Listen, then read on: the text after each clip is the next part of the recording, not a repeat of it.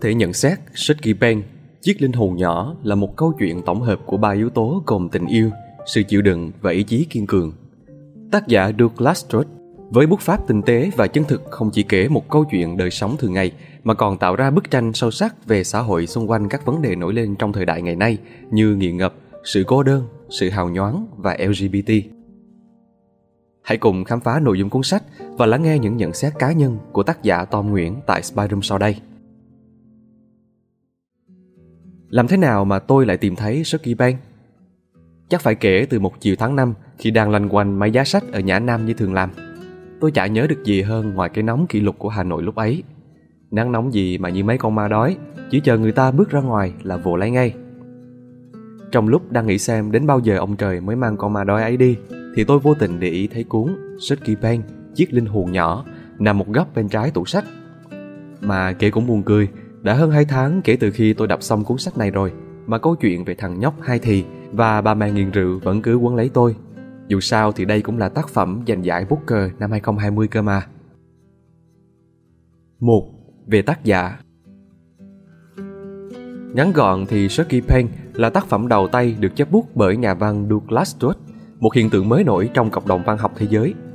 Thành công rực rỡ ngay từ màn chào sân đã khiến ông nổi bật trong mắt độc giả đại chúng Bằng chứng là cuốn Shaky Pen của ông đã được dịch ra hơn 40 thứ tiếng khác nhau. 2. Về tác phẩm Trước khi đi sâu vào những nội dung và đánh giá cá nhân về tác phẩm, xin phép được trích lời bình của dịch giả Trần Quốc Tân như sau. Shaky Pen sở hữu một văn phong đầy nhạc tính. Đó không phải thứ âm nhạc du dương, khuôn đúc, cầu kỳ, lớp lan, hay nói chính xác hơn, nó mất cân bằng. Đó là thứ âm nhạc trắc trở, bất tuân và trộn rộn xuất phát từ một tâm hồn đã gặp nhiều vết cứa và ít nhiều chai sạn. Một tiếng nói chờ được bung ra nhưng không tìm được đúng tiết tấu mình cần. Nhưng rồi sẽ, đó là thứ âm thanh trải lòng. Trải lòng tức là không còn phải cố nén. Sitki Bang kể một câu chuyện rất thật, trần trụi đến đau lòng mà độc giả ở đây chỉ đóng vai trò là những người chứng kiến thăng trầm của các nhân vật góp mặt trong cuốn tiểu thuyết. Chứng nghiện rượu đã kiểm soát hoàn toàn cuộc đời của một người phụ nữ xinh đẹp và các con của cô. Chỉ bằng chút đồ cồn mà cuộc đời của con người bị trói buộc hoàn toàn lại ở Glasgow. Tài năng của Douglas Stewart thể hiện rõ ràng khi ông không chỉ viết về một cá thể riêng biệt mà còn đề cập đến những con người ở tầng lớp lao động, những cuộc sống cùng cực ở Glasgow nhưng lại không hề làm lu mờ hoặc mất cân bằng các khía cạnh khác của tác phẩm. Tình yêu và nỗi ám ảnh được tác giả kết hợp hài hòa tạo nên tổng thể một câu chuyện có phần đáng yêu lại có phần đáng sợ. Trong một bài phỏng vấn với tờ The Guardian, Douglas Stewart đã nói rằng Seki nói về sự mất mát và đau buồn. Tôi chả phải viết về nó nếu mẹ tôi còn sống. Seki bền như một vở kịch với những xung đột phức tạp đang xen nhau, nhưng đồng thời cũng thể hiện những chi tiết đơn lẻ, tạo nên sự hoàn hảo cho cuốn tiểu thuyết, trộn lẫn giữa bi kịch, hài hước, vô cảm, dịu dàng và đau đớn. Có lẽ là do tình yêu đối với mẹ mình quá lớn nên trọng tâm của tác phẩm không đâu khác chính là bức chân dung khắc khổ pha chút ấm áp của nhân vật Agnes trong ảo mộng cuồng si của bà. Kết quả là tác phẩm sống động đến choáng ngợp này không chỉ là tác phẩm đầu tay thành công mà đây còn là tác phẩm của lòng hiếu thảo, một lời tạ từ với người mẹ của nhà văn. Tôi đang viết về tôi, về những định kiến của người trẻ, người đồng tính và tầng lớp lao động, thứ không thuộc về nơi mà bạn biết bạo lực gia đình, ngoại tình, lừa lọc, kỳ thị đồng tính, bắt nạt, nát rượu và còn nhiều yếu tố đen tối khác là những gì được thể hiện trong câu chuyện. Nghe rất đau lòng, nhưng thực tế còn đau lòng hơn nữa khi chúng ta biết đây không chỉ là cuốn tiểu thuyết dựa trên trí tưởng tượng đơn thuần mà nó còn được phóng tác dựa trên chính cuộc đời của Douglas Stewart. 3. Tóm gọn nội dung một ngày đông lạnh lẽo năm 1992, Seki một mình ở Southside, vùng Glasgow. Cậu sống trong một căn hộ chật hẹp và làm việc bán thời gian tại một quầy thức ăn tại siêu thị, nơi mà ông chủ lúc nào cũng cào nhào, xỉ vả cậu. Đây cũng là cách mà cuốn tiểu thuyết giới thiệu Seki đến với công chúng. Một cậu bé phải tự bươn trải vào năm 16 tuổi. Nhưng trọng tâm câu chuyện không nằm ở năm 1992 mà quay ngược lại trước đó 10 năm trước, vào năm 1981 để giải thích tường tận lý do tại sao một cậu bé 16 tuổi lại phải tự lo cho cuộc sống của mình như vậy. Bên khung cửa sổ của một căn hộ tập thể cao tầng, có người phụ nữ đang thơ thẩn nhìn ngắm ánh đèn thành phố màu hổ phách. Trong nhà là tiếng to, tiếng nhỏ của mấy bà bạn đang đánh bài và xen lẫn là tiếng của con nhỏ. Đó là Agnes, mẹ của Suki và là nhân vật chính trong câu chuyện này. 39 tuổi với ba đứa con, hai trong số chúng đã gần trưởng thành, tất tật chui rút trong căn hộ của mẹ cô. Nó đem đến cho cô cảm giác thất bại. Cô được miêu tả là một người phụ nữ xinh đẹp, đầy đặn, có chút phóng khoáng, khiến cảnh đàn ông thời ấy phải nhiều phen điên đảo vì cô. Dù đã qua tuổi xuân thì, nhưng cô vẫn có nét gì đó quyến rũ, hấp dẫn người khác giới. Nhưng vẻ đẹp ấy cũng đi với nhiều điều xấu, mà xấu nhất có lẽ là thói nghiện rượu và tính sĩ diện hảo, luôn muốn mình phải thật sang trọng, đẹp đẽ trong mắt người khác. Chưa kể đến việc cô đã từ bỏ người chồng đầu tiên của mình để đến với ông chồng thứ hai là Sớt Ben. Người đàn ông này cũng chả phải dạng tốt đẹp gì, vì làm quái gì có thằng đàn ông nào lại vứt bỏ vợ con mình ở nhà để dụ dỗ Anes bỏ chồng theo mình, rồi cả gia đình lại phải về sống trong căn nhà chật chội của mẹ Anes chứ. Đấy là còn chỉ kể đến thói trăng hoa, vô trách nhiệm của hắn ta. Khởi đầu với một nền tảng bết bát như thế, cũng thật dễ hiểu khi câu chuyện của nhà Pen những ngày về sau lại chìm trong u tối. Những năm sau đó, gia đình nhà Ben chuyển tới một căn hộ do hội đồng thành phố cấp cho công nhân mỏ địa phương ở Pighead.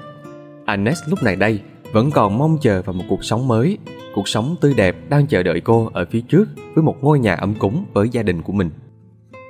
Bọn con chỉ cần một khởi đầu mới. Sếp nói như thế, có thể mọi thứ sẽ khá hơn. Một căn hộ nhỏ thôi, nhưng có vườn, có cửa ra vào đằng trước và mọi thứ.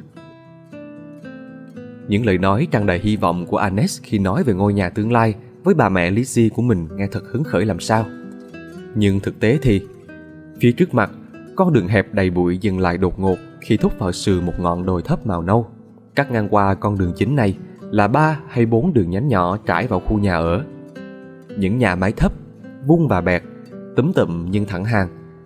Mỗi ngôi nhà đều có khoảng vườn loan lộ giống nhau, với mỗi khoảng vườn đều cắt y như nhau bởi dây phơi hình chữ thập và cột phơi đồ màu xám. Bao quanh khu nhà ở là bãi đầm lầy và ở phía đông, bãi đất bị lộn tung vỏ, đèn đúa và kết sĩ vì bị đào lên tìm than. Trong đầu cô, đoạn đường đó tự như những dòng nước mắt mặn mặn, nặng nề bị kéo lê phía sau cổ taxi đen. Niềm phấn khích đã rời bỏ cô. Thế đấy, khởi đầu mới đã tệ hại, mà ngay sau đó, tình sức còn vứt bỏ cô và các con để sống với người phụ nữ chung chỗ làm mà anh ta mới cặp kè, Johnny Micklewhite. White. Agnes và đứa con bơ vơ giữa căn nhà bê tông lạnh lẽo có phần xuống cấp. Giữa một rừng người lạ hoắc đang dò cặp mắt nghi hoặc xuyên qua cửa sổ nhìn về phía gia đình cô. Rồi thế là một người phụ nữ luôn mơ mộng về cuộc sống hào nhoáng, tự hào về vẻ đẹp của mình lại bị những nỗi bất hạnh kéo cô vào rượu bia. Trong khi đó, Suki ở trường thì bị bắt nạt và mọi người quanh vùng thường xuyên gọi cậu bằng những từ ngữ dị hợp chỉ vì xu hướng tính dục của cậu. Những ngày tháng sau, chứng nghiện rượu của Anes ngày càng nặng. Cô buông thả bản thân một cách quá độ khiến các con của cô cũng ngán ngẩm mà bỏ đi. Chỉ có Suki là vẫn ở lại chăm sóc cho cô. Nỗ lực duy nhất thành công của Anes đó là cai rượu và có cho mình một công việc ở trạm xăng sau những ngày tháng u mê trong rượu chè và bị những tên đàn ông khác lợi dụng thể xác Tác giả đã tô vẽ những chuỗi ngày Anes đi làm đó bằng những từ ngữ mỹ miều, màu sắc để thể hiện rõ ràng rằng người mẹ ấy đang có một cuộc sống lành mạnh, vui vẻ đến nhường nào. Cho tới khi Eugene, người đàn ông tưởng chừng sẽ cho bà hạnh phúc, tới và kéo bà lại cái hố sâu hoắm mà chỉ vài tháng trước thôi bà mới thoát khỏi. Thế là kết thúc cho một câu chuyện đau lòng về người phụ nữ xinh đẹp. Đến cuối cùng vẫn là đàn ông và rượu chè đã hủy hoại cơ thể và tâm trí cô cho dù có bao lần tự hứa với bản thân sẽ thay đổi. Đó là vào tháng 3 và cũng là sinh nhật cô. Anes đã mất trong cơn say. 4. Một chút cảm nghĩ Hầu hết các độc giả đều sẽ bị cuốn tiểu thuyết này hấp dẫn, nhất là với những người đã yêu thương và cố gắng giúp đỡ người thân hoặc cha mẹ bị nghiện rượu. Câu chuyện đánh thẳng vào cách mà chứng nghiện rượu làm tổn thương không chỉ những người mắc bệnh mà còn là cả những người yêu thương họ. Từ ngữ sắc gọn được tác giả biến tấu những nốt nhạc trầm bổng, tạo nên những chương truyện như một bản nhạc sống, gợi cảm nhằm thu hút người đọc về mặt cảm xúc.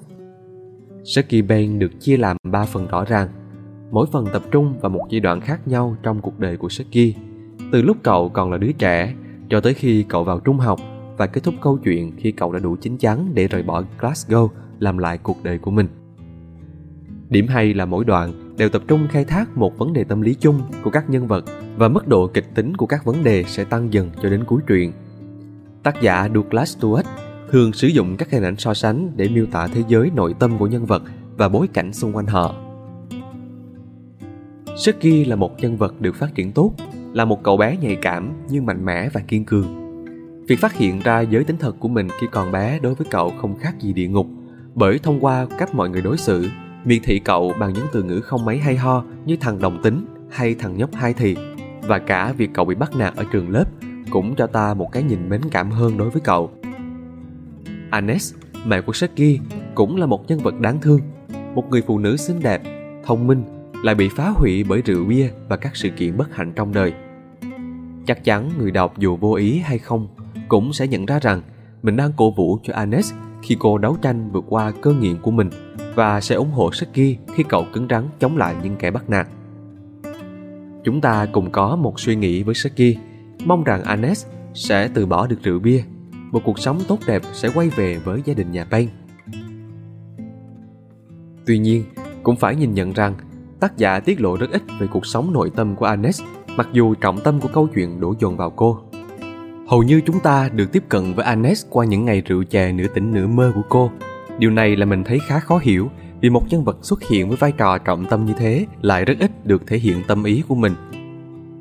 Nói như vậy không có nghĩa là đây là một nhân vật sáo rỗng, mà tâm ý của Anes được bộc lộ phần lớn qua hành động cũng như các vấn đề tác động đến cô. Có lẽ tác giả không muốn thể hiện nội tâm của Anes qua góc nhìn cá nhân của mình, bởi đây là tác phẩm Douglas Stewart viết dựa trên những gì mẹ mình đã trải qua.